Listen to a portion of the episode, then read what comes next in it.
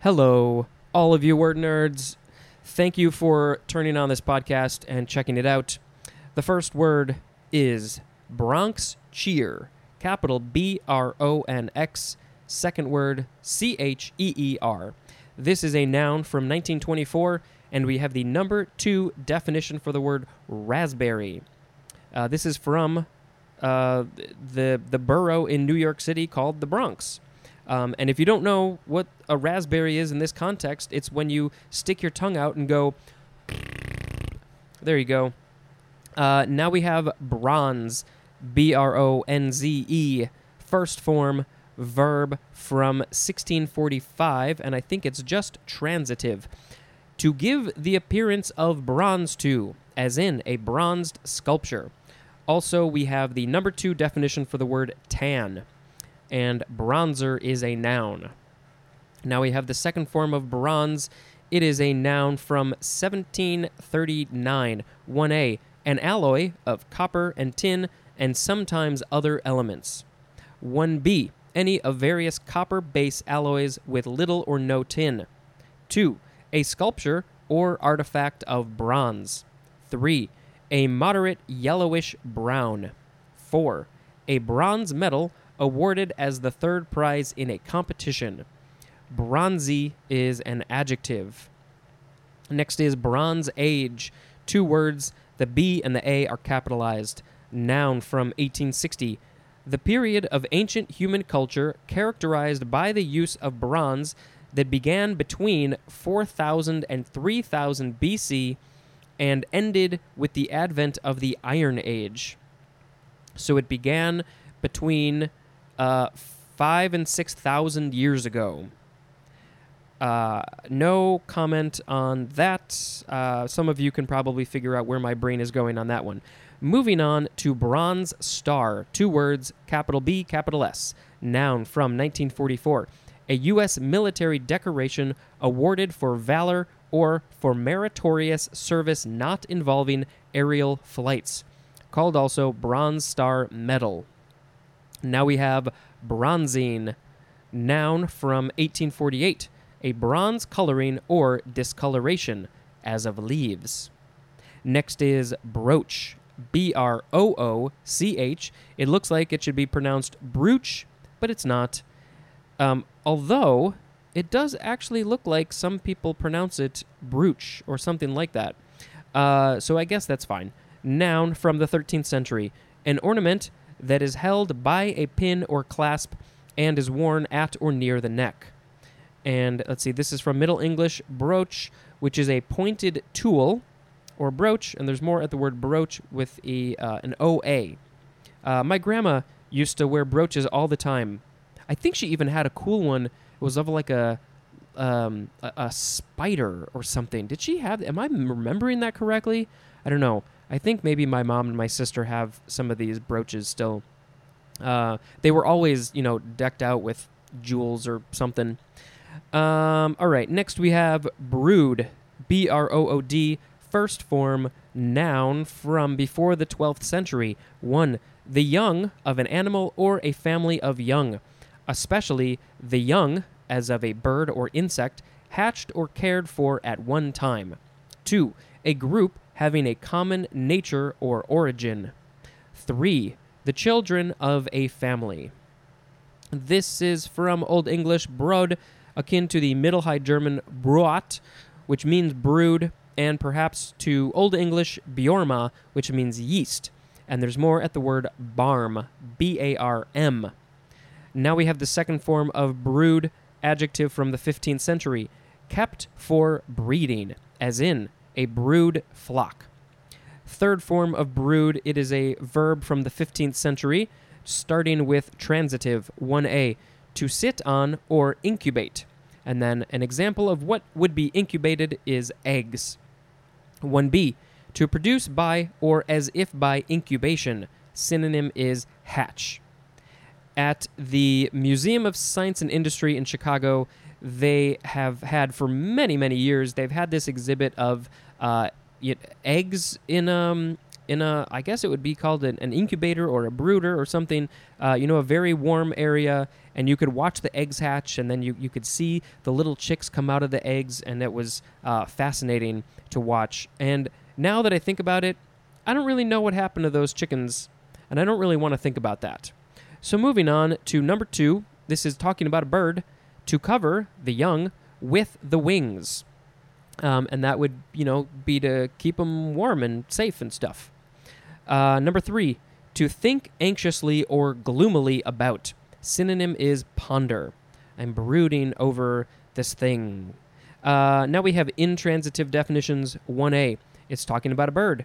To brood eggs or young. Uh, 1b. To sit quietly and thoughtfully. Synonym is meditate.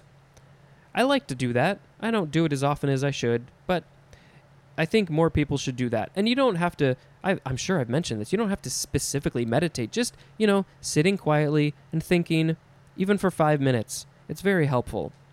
Uh, number two, synonyms are hover and loom.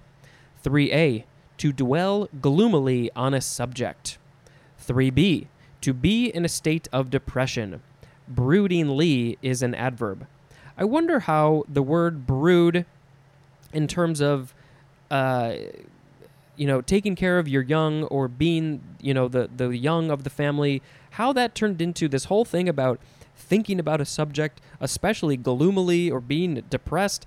How did that happen? Uh, maybe I'll look that up. Maybe I won't. We'll see. Uh, next, we have brooder, noun from 1599. One, one that broods. That would be one who is thinking quietly, thoughtfully, or gloomily about something. Uh, or the one who is brooding the, the, the chicks or the young. Uh, number two, a heated structure used for raising young fowl, like that thing I mentioned at the museum. Next, we have broodmare. I think that's how it's pronounced. Brood and then M A R E. It is one word, noun from 1792. A mare, that's a horse, kept for breeding. Next, we have broody, adjective from 1523. One, being in a state of readiness to brood eggs that is characterized by cessation of laying and by marked changes in behavior and physiology, as in a broody hen. 2. Given or conducive to introspection. Synonyms are contemplative, or you could also say contemplative, or moody. Broodiness is a noun. Next, we have brook. Uh, first form, noun from before the 12th century, and we have the number two definition for the word creek. Uh, this is from some some languages, specifically Old High German bruo, which means marshy ground. Second form of brook, it is a verb from the 15th century, and it means to stand for.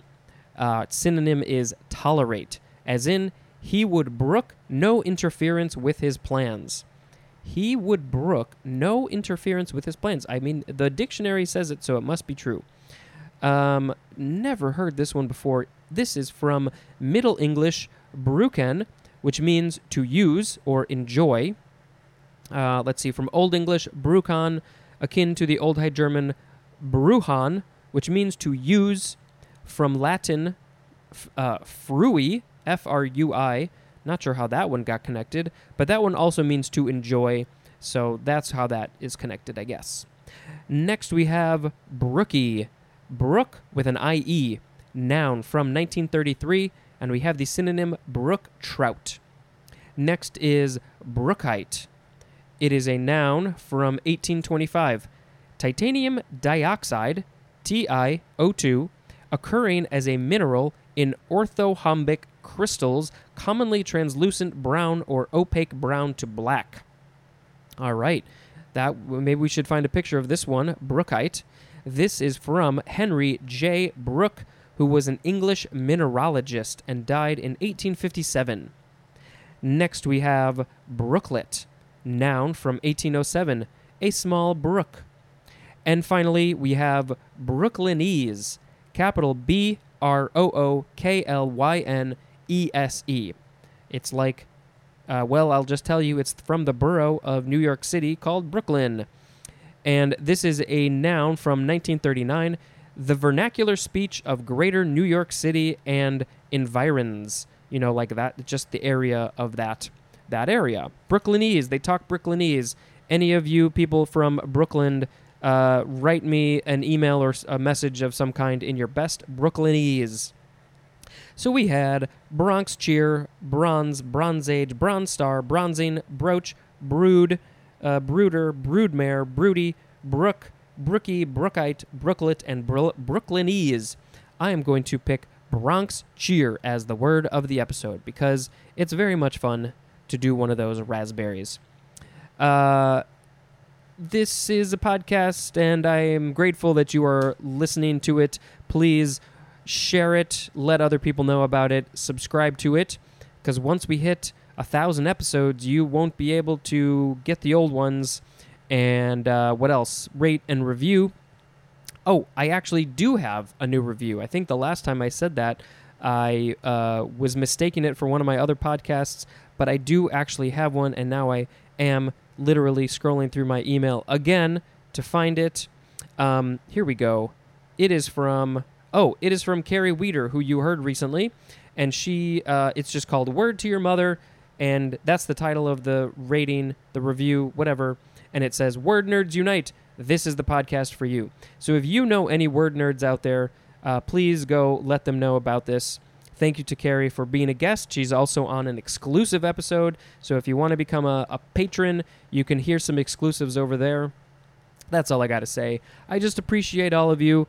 I hope you're doing well, hanging in there during this time of life that we are all very much enjoying, right? Do what you can to make yourself happy and uh, not doing the opposite to other people. Try and make other people happy too. Do my words make any sense? I don't think so. Do I care? No, I do not. I'm just going to keep on going. That's all I got to say. This has been Spencer dispensing information. Goodbye.